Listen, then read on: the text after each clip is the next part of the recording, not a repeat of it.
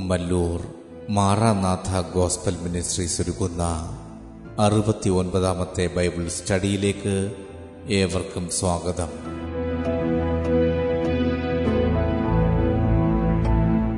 സുവിശേഷം എന്ന വിഷയത്തിന്റെ ആറാം ഭാഗത്തെ ആസ്പദമാക്കി ലോകരാജ്യം എന്ന വിഷയത്തിന്റെ രണ്ടാം ഭാഗമാണ് നിങ്ങൾ കേൾക്കുവാൻ പോകുന്നത്. ക്ലാസുകൾ എടുക്കുന്നത് brother Sunil Kumar C G. അന്വേഷണങ്ങൾക്ക് nine double four seven two zero double six eight zero. ഈ ക്ലാസുകളുടെ വീഡിയോ യൂട്യൂബിലും ലഭ്യമാണ്. Amen T V network Trivandrum Kerala. Triple nine five nine seven five nine eight zero.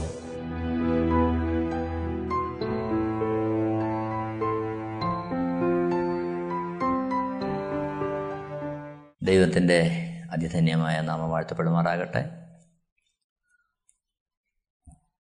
Yohannan എഴുതിയ ഒന്നാമത്തെ ലേഖനം അഞ്ചാമത്തെ അധ്യയം പത്തൊമ്പതാമത്തെ വാക്യത്തിൽ സർവലോകവും ദുഷ്ടന്റെ അധീനതയിൽ കിടക്കുന്നു. നാം ജീവിക്കുന്ന ഈ ലോകത്തെക്കുറിച്ച് വിശുദ്ധ വേദപുസ്തകവും പങ്കുവയ്ക്കുന്ന അഭിപ്രായം ഇതാ. സർവലോകവും ദുഷ്ടന്റെ അധീനതയില്ല. അതെങ്ങനെ ദുഷ്ടന്റെ അധീനതയിലായി? ഒന്നാമത്തെ മനുഷ്യൻ ആദാം അനുസരണക്കേട് കാണിച്ചു. അനുസരണക്കേടിന്റെ ഫലമായിട്ട് ഈ ഭൂമിയുടെ ഘടന ആകെ മാറി. ഉൽപ്പത്തി പുസ്തകം ഒന്നാമത്തെ അധ്യയം അതിന്റെ ഇരുപത്തി ഒമ്പതാമത്തെ വാക്യത്തിൽ ഭൂമിയിലെങ്ങും വിത്തുള്ള സസ്യങ്ങളും വൃക്ഷത്തിന്റെ വിത്തുള്ള ഫലം കായ്ക്കുന്ന സകല വൃക്ഷങ്ങളും ഇതാ ഞാൻ നിങ്ങൾക്ക് തന്നിരിക്കുന്നു. അവ നിങ്ങൾക്ക് ആഹാരമായിരിക്കട്ടെ. മനുഷ്യന്റെ സൃഷ്ടിയുള്ള ബന്ധത്തിൽ ഭൂമിയിലെങ്ങും മനുഷ്യൻ പെറ്റുപെരുകുവാൻ തക്കവണ്ണം ദൈവം അനുഗ്രഹം കൊടുത്ത് അവരെ ആക്കുമ്പോൾ അവർക്കുള്ള ആഹാരത്തിന്റെ കാര്യം മനുഷ്യൻ പറയുകയാണ് ഭൂമിയിലെങ്ങും വിത്തുള്ള സസ്യങ്ങളും വൃക്ഷത്തിന്റെ വിത്തുള്ള ഫലം കായ്ക്കുന്ന സകല വൃക്ഷങ്ങളും ഇതാ ഞാൻ നിങ്ങൾക്ക് തന്നിരിക്കുന്നു. അവ നിങ്ങൾക്ക് ആഹാരമായിരിക്കട്ടെ. മനുഷ്യന് ആവശ്യമായ ഫലങ്ങൾ അത് ദൈവം തന്നെ മനുഷ്യന് ദാനമായി കൊടുക്കുകയാണ്. അപ്പോൾ ദൈവസ്വരൂപത്തിൽ ദൈവിക സാദൃശ്യത്തിൽ മനുഷ്യൻ സൃഷ്ടിക്കപ്പെടുമ്പോൾ ദൈവത്തിന്റെ അധികാരത്തിന്റെ കീഴിൽ ദൈവത്തിന്റെ ഇഷ്ടത്തിന്റെ കീഴിൽ സ്നേഹത്തോടെ മനുഷ്യനായിരിക്കുമ്പോൾ അവന്റെ ഉപജീവനത്തിന് ആവശ്യമായ എല്ലാ കാര്യങ്ങളും ദൈവം അവന് നൽകുകയാണ് അവൻ ഒരുക്കുകയാണ് എന്നാൽ ദൈവത്തോട് അനുസരണക്കേടിച്ച് കാണിച്ച് ദൈവം തിന്നരുതെന്ന് പറഞ്ഞ വൃക്ഷത്തിന്റെ ഫലം മനുഷ്യൻ തിന്നു കഴിഞ്ഞപ്പോൾ അവനിൽ ദൈവ തേജസ് നഷ്ടപ്പെട്ടു. അവനിൽ ദൈവിക അധികാരം സമ്പൂർണമായ അധികാരം നഷ്ടപ്പെട്ടു. എങ്ങനെ? മനുഷ്യനത് ഒഴിവാക്കി സ്നേഹത്താൽ ദൈവത്തിന്റെ കീഴിൽ ഒരു മകൻ അപ്പൻ എന്ന പോലെ അനുസരിക്കേണ്ട ഇടത്തു നിന്ന് മനുഷ്യൻ സ്വമേധയാ മാറിയപ്പോൾ ദൈവം അവന് നൽകിയിരുന്ന ആ സമ്പൂർണമായ സംരക്ഷണം മനുഷ്യൻ തന്നെ ഒഴിവാക്കി മാറുകയാണ് ആഹാരമായിട്ട് അവന് ഫലങ്ങൾ നൽകിയിടത്ത് ഉൽപ്പത്തി പുസ്തകം മൂന്നാമത്തെ അധ്യയന്റെ പതിനേഴാമത്തെ വാക്യത്തിലേക്ക് വരുമ്പോൾ നമ്മൾ കാണുന്നു മനുഷ്യനോട് കൽപ്പിച്ചു നീ നിന്റെ ഭാര്യയുടെ വാക്കനുസരിക്കുകയും തിന്നരുതെന്ന് ഞാൻ കൽപ്പിച്ച വൃക്ഷഫലം തിന്നുകയും ചെയ്തതുകൊണ്ട് നിന്റെ നിമിത്തം ഭൂമി ശപിക്കപ്പെട്ടിരിക്കുന്നു. നിന്റെ ആയുഷ്കാലമൊക്കെയും നീ കഷ്ടതയോടെ അതിൽ നിന്ന് അഹോവൃത്തി കഴിക്കും. ഇവിടെ വൃക്ഷഫലങ്ങൾ ആഹാരത്തിന് വേണ്ടി ദൈവം തന്നെ നൽകിയ സ്ഥാനത്ത്. നമ്മളിവിടെ കാണുന്നത് ഭൂമി ശപിക്കപ്പെട്ടതായി. ഭൂമി ശപിക്കപ്പെട്ടതായി കഴിഞ്ഞപ്പോൾ അവന്റെ ശിഷ്ട ആയുഷ്കാലം കഷ്ടതയോടെ അതിൽ നിന്ന് അഹോവൃത്തിക്ക് വേണ്ടി അവൻ ഭാരപ്പെടുന്ന അവസ്ഥയിലേക്ക് മാറുകയാണ്.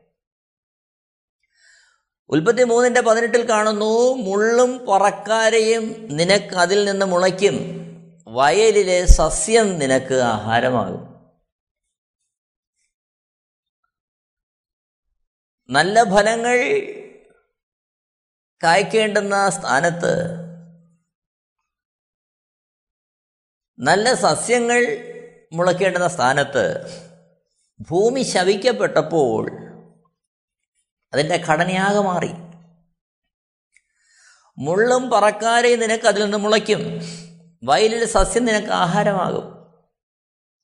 അപ്പോൾ മുള്ളും പറക്കാരെയും വേദനയുടെ അനുഭവം. മനുഷ്യന് സംരക്ഷണം നൽകേണ്ടുന്ന ഇടത്ത് നിന്ന് പ്രകൃതി മനുഷ്യന് ഭാരമുണ്ടാക്കുന്ന അവസ്ഥയിലേക്ക് മാറിയതിന്റെ അടിസ്ഥാന കാരണം മനുഷ്യന്റെ പാപമാണ്.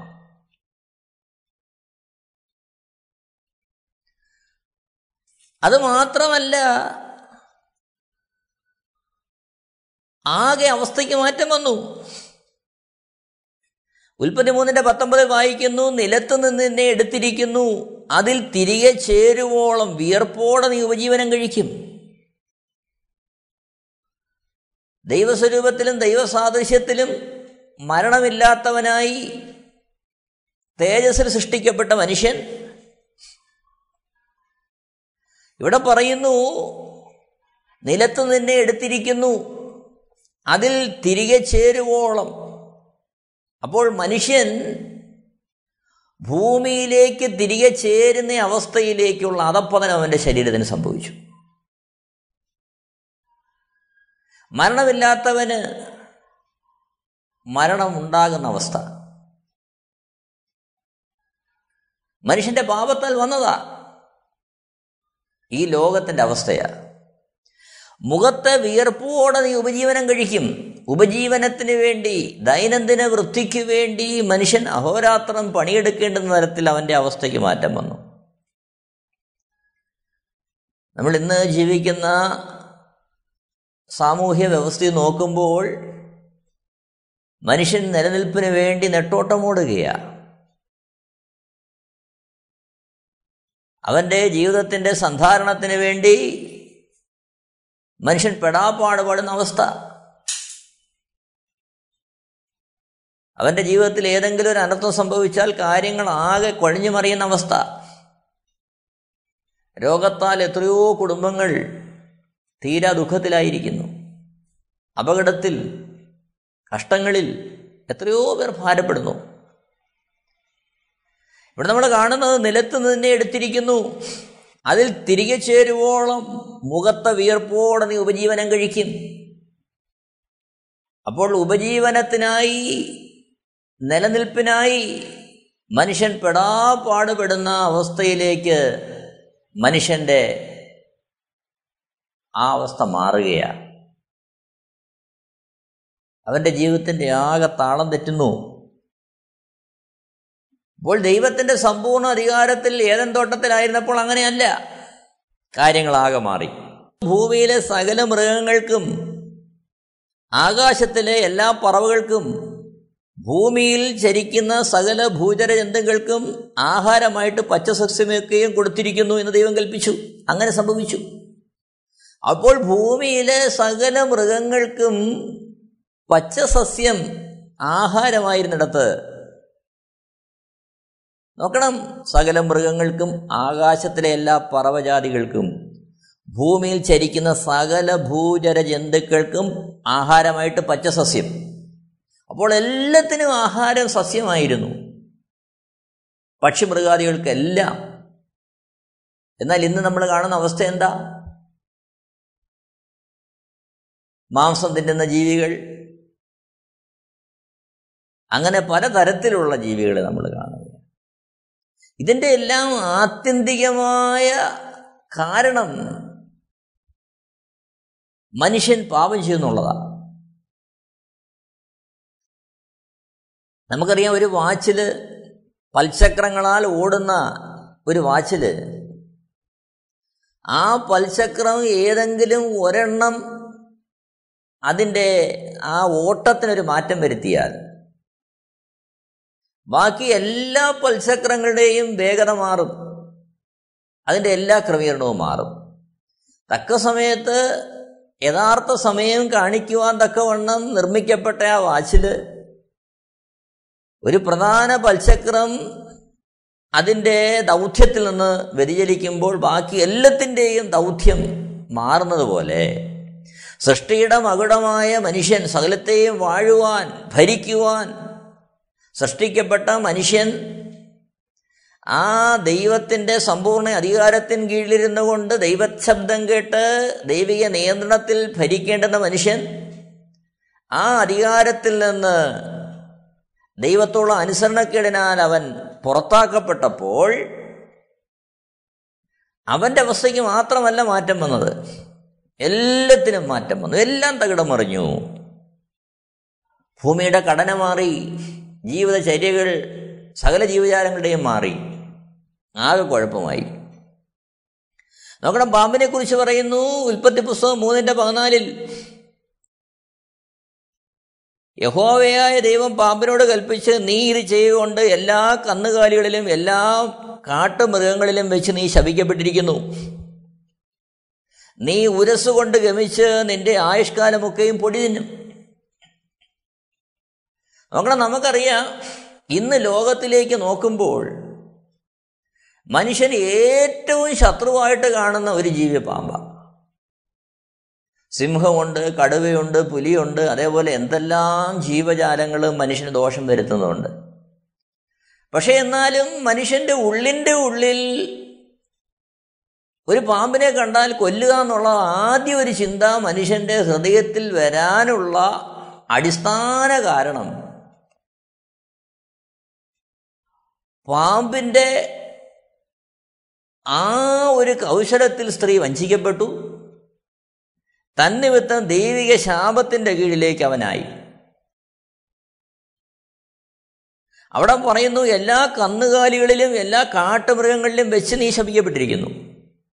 അപ്പോൾ കന്നുകാലികൾക്കും കാട്ടുമൃഗങ്ങൾക്കും എല്ലാം മനുഷ്യന്റെ വീഴ്ച മൂലമുള്ള അധപ്പതനം ഉണ്ടായി എങ്കിലും അത് ഏറ്റവും ഭീകരമായിട്ട് സംഭവിച്ചത് പാമ്പിന്റെ കാര്യത്തിലാണ് അവിടെ പറയുന്നു ഞാൻ നിനക്കും സ്ത്രീക്കും നിന്റെ സന്തതിക്കും അവളുടെ സന്തതിക്കും തമ്മിൽ ശത്രുത്വം ഉണ്ടാക്കും അവൻ നിന്റെ തല തകർക്കും നീ അവന്റെ കുതികാൽ തകർക്കും. ഇതൊരു യേശുക്രിസ്തുവിന്റെ മനുഷ്യരൂപത്തിലുള്ള വരവിനോടുള്ള ബന്ധത്തിൽ ഒരു പ്രവചനവാക്യമായിട്ട് ഈ കാര്യം ചിന്തിക്കുന്നുണ്ടെങ്കിലും മറുഭാഗത്ത് നമ്മൾ കാണുന്നത് മനുഷ്യൻ ഏറ്റവും അധികം ശത്രുത പുലർത്തുന്ന ഒരു ജീവി പാമ്പ. ഇതുണ്ടായത് എങ്ങനെയാ? ഒന്നാമത്തെ മനുഷ്യൻ ആ കൗശലത്തിൽ കുടുങ്ങി ദൈവത്തിന്റെ ഇഷ്ടത്തിൽ നിന്നവൻ മാറിയപ്പോൾ ദൈവിക സാന്നിധ്യത്തിൽ നിന്നും ദൈവം കൊടുത്ത അധികാരത്തിൽ നിന്നും സ്നേഹത്താൽ കീഴ്പ്പെട്ടിരിക്കേണ്ടവൻ അനുസരണക്കേടിനാൽ മാറിയപ്പോൾ സകല ഘടനയും മാറി ഭൂമിയുടെ. സസ്യം തിന്നേണ്ടുന്ന മൃഗജാലങ്ങൾ അതിന്റെ ഘടനയ്ക്ക് മാറ്റം വന്നു. പാമ്പിനെക്കുറിച്ച് പറയുന്നു എന്റെ ആയുഷ്കാലമൊക്കെ നീ പൊടി തന്നും ഇഴഞ്ഞു നടക്കുകയാ. ആ രീതിയിലേക്കുള്ള അതപ്പതനം സംഭവിച്ചു. എന്നാൽ ഇവിടെ നമ്മൾ കാണുന്നത് ആ ഒന്നാമത്തെ മനുഷ്യന്റെ ആ അനുസരണക്കേടിനാൽ എല്ലാ മനുഷ്യരും ആ പാപത്തിന്റെ കീഴിലായതുപോലെ കൗശലമേറിയ പാമ്പിന്റെ ഉപായത്താൽ ഒരു മനുഷ്യൻ വഞ്ചിക്കപ്പെട്ടപ്പോൾ പാമ്പുകൾക്കും അതേപോലെ ശാപം അതിന്റെ ജീവിതത്തിൽ ദൈവം നൽകുകയാണ്. നോക്കണം. അതേപോലെ ഒരു ശത്രുത നമ്മളിവിടെ കാണുന്നുണ്ട്. എന്നാൽ ഈ പ്രപഞ്ചത്തിലേക്ക് നോക്കുമ്പോൾ ദൈവം ഓരോ ജീവജാലങ്ങളെയും സൃഷ്ടിച്ചിരിക്കുന്നത് ഈ ഭൂമിയുടെ ഇപ്പോഴുള്ള നിലനിൽപ്പിനും മുന്നേറ്റത്തിനും ഒക്കെ ആവശ്യമാണ്. ആവശ്യമില്ലാത്ത ഒരു കാര്യങ്ങളും ദൈവം സൃഷ്ടിച്ചിട്ടില്ല. അപ്പൊ അങ്ങനെ വരുമ്പോൾ ഇതിന്റെ എല്ലാം ഘടന മാറി ഇതെല്ലാം ആ പരസ്പരം ശത്രുതയോടെ വർദ്ധിക്കുന്ന തരത്തിലേക്ക് കാര്യങ്ങൾ മാറിയതിന്റെ അടിസ്ഥാന കാരണം മാനകുലത്തിന്റെ പാപവും വീഴ്ചയുമാണ്. അത് ഈ ലോകത്തിന്റെ ഘടനയായിട്ട് മാറി. ഉൽപ്പത്തി പുസ്തകം മൂന്നിന്റെ പതിനേഴ് നമ്മൾ കാണുന്നുണ്ട് നിന്റെ നിമിത്തം ഭൂമി ശപിക്കപ്പെട്ടിരിക്കുക. അപ്പോൾ യഥാർത്ഥത്തിൽ ഈ ഭൂമി എന്ന് കാണുന്ന തരത്തിൽ ശപിക്കപ്പെട്ട അവസ്ഥയിൽ മുള്ളും പറക്കാരയും മുളച്ച് വേണ്ടും വണ്ണം മനുഷ്യന് ഫലം കൊടുക്കാത്ത അവസ്ഥയിലേക്ക് ഭൂമി മാറിയതിന്റെ അടിസ്ഥാന കാരണം മനുഷ്യന്റെ വീഴ്ചയാണ് നമുക്കറിയാം മഴ പെയ്ത് കഴിഞ്ഞാൽ പറമ്പിലെല്ലാം കാട്ടുചെടികൾ മുളയ്ക്കുകയാണ് മനുഷ്യന് അതേ അർത്ഥത്തിൽ ഗുണമില്ലാത്ത പലതുമാണ് മുളയ്ക്കുന്നത്. പ്രത്യക്ഷമായിട്ട് ഗുണമില്ലാത്ത. അപ്പോൾ ഇങ്ങനെ ഫലസസ്യങ്ങൾ മുളച്ച് മനുഷ്യനെ പുഷ്ടിപ്പെടുത്തേണ്ടുന്ന സ്ഥാനത്ത് ഈ ഒരവസ്ഥയിലേക്ക് വീണുപോയതിന്റെ അടിസ്ഥാന കാരണം മാനൂലത്തിന്റെ പാപമാണ്. ഉൽപ്പത്തി പുസ്തകം മൂന്നിന്റെ പതിമൂന്നിൽ യഹോവയായ ദൈവം സ്ത്രീയോട് നീ ഈ ചെയ്തത് എന്ത്? എന്ന് ചോദിച്ചതിന് പാമ്പ് എന്നെ വഞ്ചിച്ചു ഞാൻ തിന്നുപോയി എന്ന് സ്ത്രീ പറഞ്ഞു. ഇവിടെ പാമ്പ് വഞ്ചിച്ചതായിട്ട് സ്ത്രീ പറയുകയാണ് അതാണ് വെളിപ്പാട് പുസ്തകം ഇരുപതിന്റെ രണ്ടിൽ നമ്മൾ കാണുന്നു.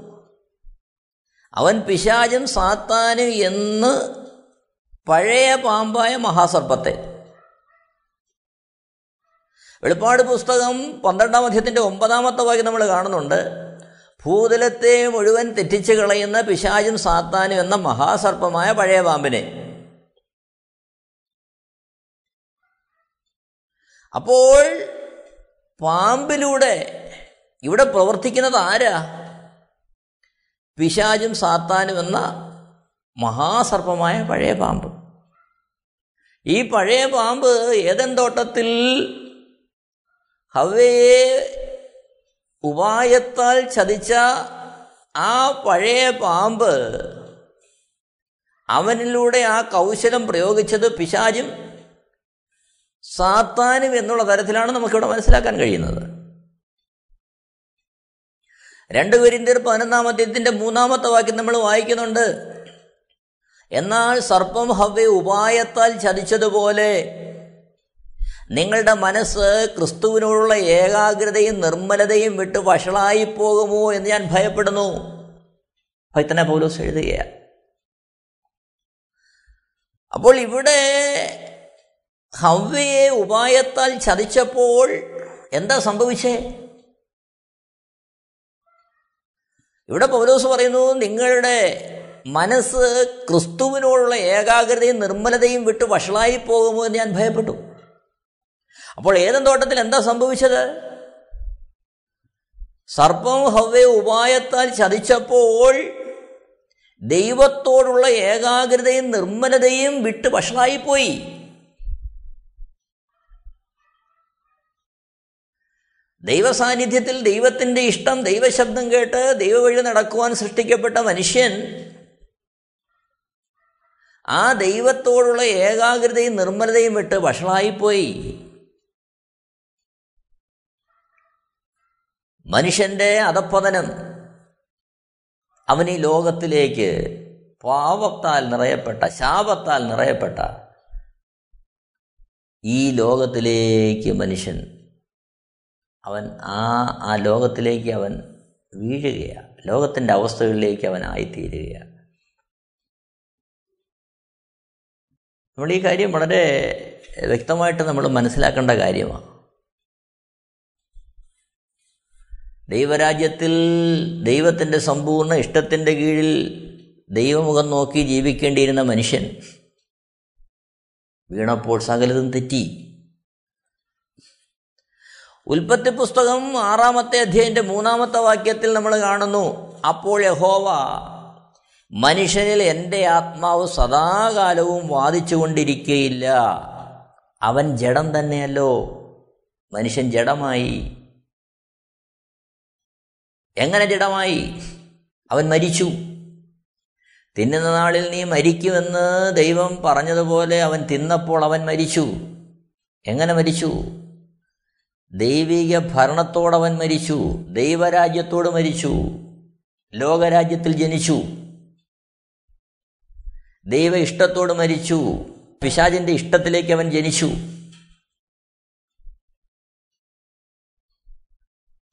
ദൈവത്തോടുള്ള ഏകാഗ്രതയും നിർമ്മലതയും വിട്ട് അവൻ ലോകത്തിലേക്ക് തിരിഞ്ഞു. മനുഷ്യന്റെ ഘടനയാകെ മാറി. പ്രപഞ്ചത്തിന്റെ ഘടനയാകെ മാറി. റോമാലേഖനം എട്ടാമത്തെ അധ്യയന്റെ ഇരുപതാമത്തെ വാക്യത്തിൽ നമ്മൾ വായിക്കുന്നു സൃഷ്ടി ദ്രവത്വത്തിന്റെ ദാസ്യത്തിൽ നിന്ന് വിടുതലും. ദ്രവത്വമുള്ളതായി സൃഷ്ടി. പ്രപഞ്ചത്തിൽ ദ്രവത്വം വന്നു. ഈ ഭൂമിയിലുള്ള എല്ലാ കാര്യങ്ങളും ദ്രവത്വത്തിന്റെ ദാസ്യത്തിലായി. ദ്രവത്വമുള്ളതായി തീർന്നു. അവിടെ എഴുതിയിരിക്കുന്നത് അതിന്റെ അടിമത്വത്തിലായി ഈ ഭൂമിയിലെ സൃഷ്ടികൾ. നോക്കണം അതിൽ നിന്നുള്ള വിടുതലും ദൈവമക്കളുടെ തേജസ്സാകുന്ന സ്വാതന്ത്ര്യവും പ്രാപിക്കും എന്നുള്ള ആശയോടെ മായയ്ക്ക് കീഴ്പ്പെട്ടിരിക്കുന്നു. ചുരുക്കി പറഞ്ഞാൽ ഈ ലോകം ഒരു മായയുടെ കീഴിലായി. മായ. യാഥാർത്ഥ്യമല്ലാത്തതിനെ യാഥാർത്ഥ്യമെന്ന് അറിഞ്ഞ് ചിന്തിച്ച് ആ മായയ്ക്ക് വേണ്ടി എല്ലാം ഒഴിഞ്ഞു വെക്കുന്ന തരത്തിൽ മനുഷ്യൻ അതപ്പതിച്ചു പോയി. മായാലോകത്തിലായി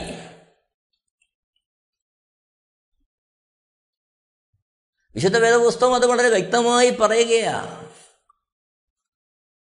കാണുന്നതാണ് സ്ഥിരമായത് എന്നുള്ള ചിന്തയോടുകൂടി മനുഷ്യൻ അത്തരത്തിൽ വർദ്ധിക്കാൻ തുടങ്ങി. മനുഷ്യന്റെ ഘടനയ്ക്ക് മാറ്റം വന്നു. നിലനിൽപ്പിന് വേണ്ടി മനുഷ്യൻ ഏതറ്റം വരെയും പോകാൻ അവസ്ഥ ഉള്ള സാഹചര്യമുണ്ടായി. നമ്മളിന്ന് കാണുകയല്ലേ ലോകത്തിലേക്ക് നോക്കുമ്പോൾ. സമ്പത്തിന് വേണ്ടി സുഖസൗകര്യങ്ങൾക്ക് വേണ്ടി ആർഭാടത്തിന് വേണ്ടി ജീവിതത്തിന്റെ താൽക്കാലികമായ നന്മയ്ക്ക് വേണ്ടി ഏതറ്റം വരെയും പോകുന്ന തരത്തിൽ ഭൂരിപക്ഷം ജനങ്ങളും മാറി. നമുക്കറിയാം ഇന്ന് കഴിക്കുന്ന ആഹാരം പലതും വിഷമയമാണ് അതേപോലെ ഓരോ കാര്യങ്ങളും എടുത്ത് നോക്കിയാട്ടെ. മനുഷ്യൻ ഭൗതികമായ താൽക്കാലികമായ നന്മയ്ക്ക് വേണ്ടി അവന് ഒരിക്കലും നിലനിൽക്കാത്ത അവസ്ഥയാണെന്ന് അറിഞ്ഞിട്ടും അതവന്റെ ഹൃദയത്തിൽ ഉൾക്കൊണ്ടുകൊണ്ട് നന്മയ്ക്ക് വേണ്ടിയോ സമാധാനത്തിനും സന്തോഷത്തിനും വേണ്ടിയോ നിലനിൽക്കാൻ കഴിയാതെ താൽക്കാലികമായ സുഖത്തിനും സന്തോഷത്തിനും വേണ്ടി മനുഷ്യൻ വിരഞ്ഞോടുന്ന ഏതറ്റം വരെയും അതപ്പതിക്കുന്ന ദയനീയമായ കാഴ്ച നമ്മൾ കാണുകയാണ്. അത് അതൊരു കാര്യത്തിലല്ല എല്ലാ കാര്യങ്ങളിലും. എല്ലാ കാര്യങ്ങളിലും ആ കാര്യം നമ്മൾ കാണുകയാണ്. റോമാലേഖനം എട്ടാമത്തെ അധ്യയം അതിന്റെ ഇരുപത്തിരണ്ടാമത്തെ വാക്യം നമ്മൾ കാണുന്നു. സർവ സൃഷ്ടിയും ഇന്നുവരെ ഒരുപോലെ ഞരങ്ങി ഈറ്റുനോവോടിരിക്കുന്നു എന്ന് നാം അറിയുന്നുവല്ലോ. എന്തിനാ ഈ സർവസൃഷ്ടിയും ഈറ്റുനോടെ ഇങ്ങനെ ഞരങ്ങി നോക്കിയിരിക്കുന്നത് അതാണ് റോമർ എട്ടിന്റെ ഇരുപത്. ദ്രവത്വത്തിന്റെ ദാസ്യത്തിൽ നിന്ന് വിടുതലും. ദൈവമക്കളുടെ തേജസ്സാകുന്ന സ്വാതന്ത്ര്യവും പ്രാപിക്കും എന്നുള്ള ആശയോടെ മായയ്ക്ക് കീഴ്പ്പെട്ടിരിക്കുന്നു ഈ ലോകം. അപ്പോൾ ഈ ലോകം ദ്രവത്വത്തിന്റെ ദാസ്യത്തിൽ കിടക്കുക. ഇതിൽ നിന്നൊരു മോചനത്തിന് വേണ്ടി ഞരങ്ങി സർവ സൃഷ്ടി നോക്കിയിരിക്കുക എന്നാൽ ഇതിൽ നിന്നൊരു മോചനം എന്ന? ദൈവമക്കളുടെ തേജസ്സാകുന്ന സ്വാതന്ത്ര്യം പ്രാപിക്കുമ്പോഴാ. യഥാർത്ഥത്തിൽ ഒരു മനുഷ്യന് സ്വാതന്ത്ര്യം ഉണ്ടാകുന്നത് എപ്പോഴാ?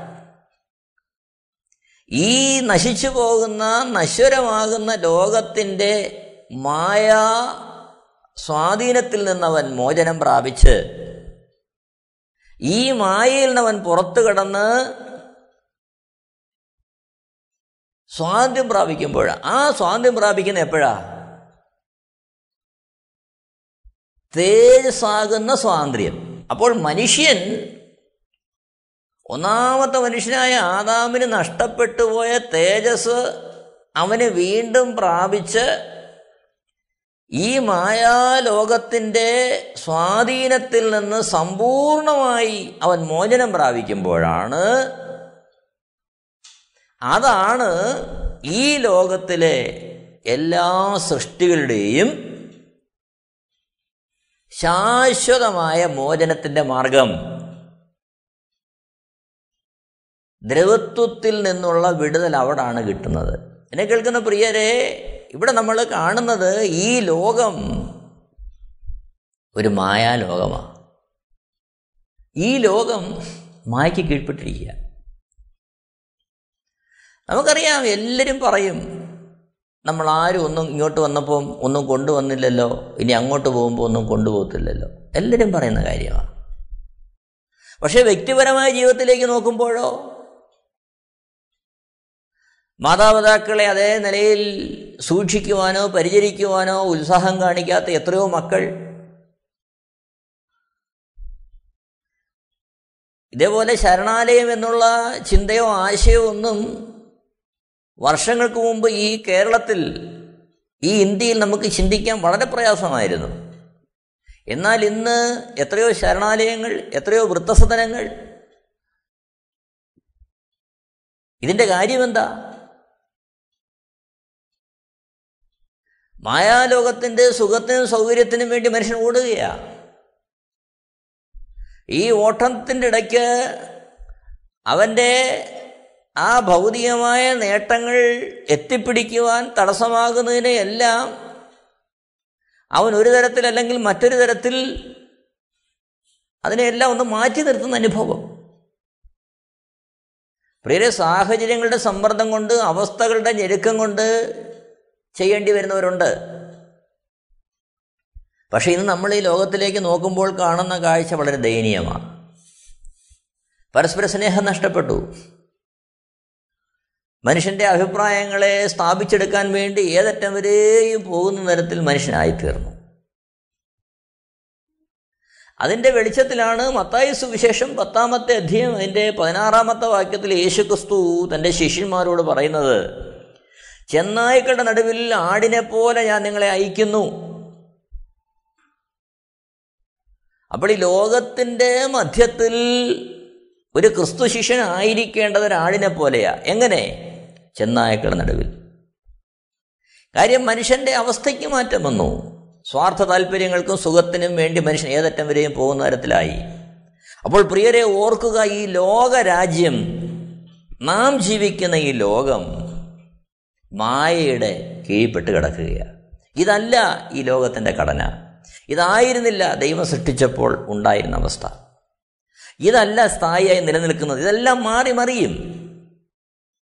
ഇതിനെല്ലാം മാറ്റം വരുത്തിയിട്ട് ദൈവം തന്നെ ആധിപത്യത്തിൽ വാഴുന്ന ഒരു രാജ്യം ദൈവം സൃഷ്ടിക്കും. അതാണ് ക്രിസ്ത്യ പ്രത്യാശ. അതുകൊണ്ടാണ് വിശുദ്ധ വേദപുസ്തകത്തിൽ നമ്മൾ കാണുന്നത് സർവലോകവും ദുഷ്ടന്റെ അധീനതയിൽ കിടക്കുകയാണ്. അവിടെയാണ് ദൈവരാജ്യത്തിന്റെ പ്രസക്തി. അവിടെയാണ് സുവിശേഷത്തിന്റെ പ്രസക്തി.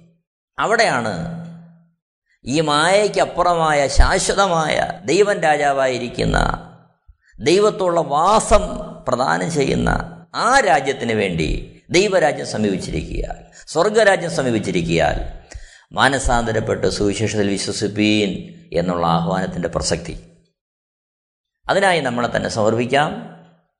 ഈ ലോകം മായയ്ക്ക് അടിപ്പെട്ടിരിക്കുന്നുള്ള യാഥാർത്ഥ്യബോധം തിരിച്ചറിഞ്ഞ് ഈ ലോകത്തിന് വേണ്ടി ജീവിക്കാതെ രക്ഷകനായ യേശുവിന് വേണ്ടി ജീവിക്കാൻ നമുക്ക് ഒരുങ്ങാം. എല്ലാവരെയും ദൈവം ധാരാളമായിട്ട് അനുഗ്രഹിക്കട്ടെ. Amen T V network Christian internet channel സുവിശേഷീകരണത്തിന്റെ വ്യത്യസ്ത മുഖം തേടിയുള്ള യാത്ര YouTube and Facebook Amen T V network Trivandrum Kerala. ഞങ്ങളുടെ വിലാസം Maranatha gospel ministries Marankuzhi Kummallur P O Kollam. ആറ് ഒൻപത് ഒന്ന് അഞ്ച് ഏഴ് മൂന്ന്. അന്വേഷണങ്ങൾക്ക് nine double four seven two zero double six eight zero.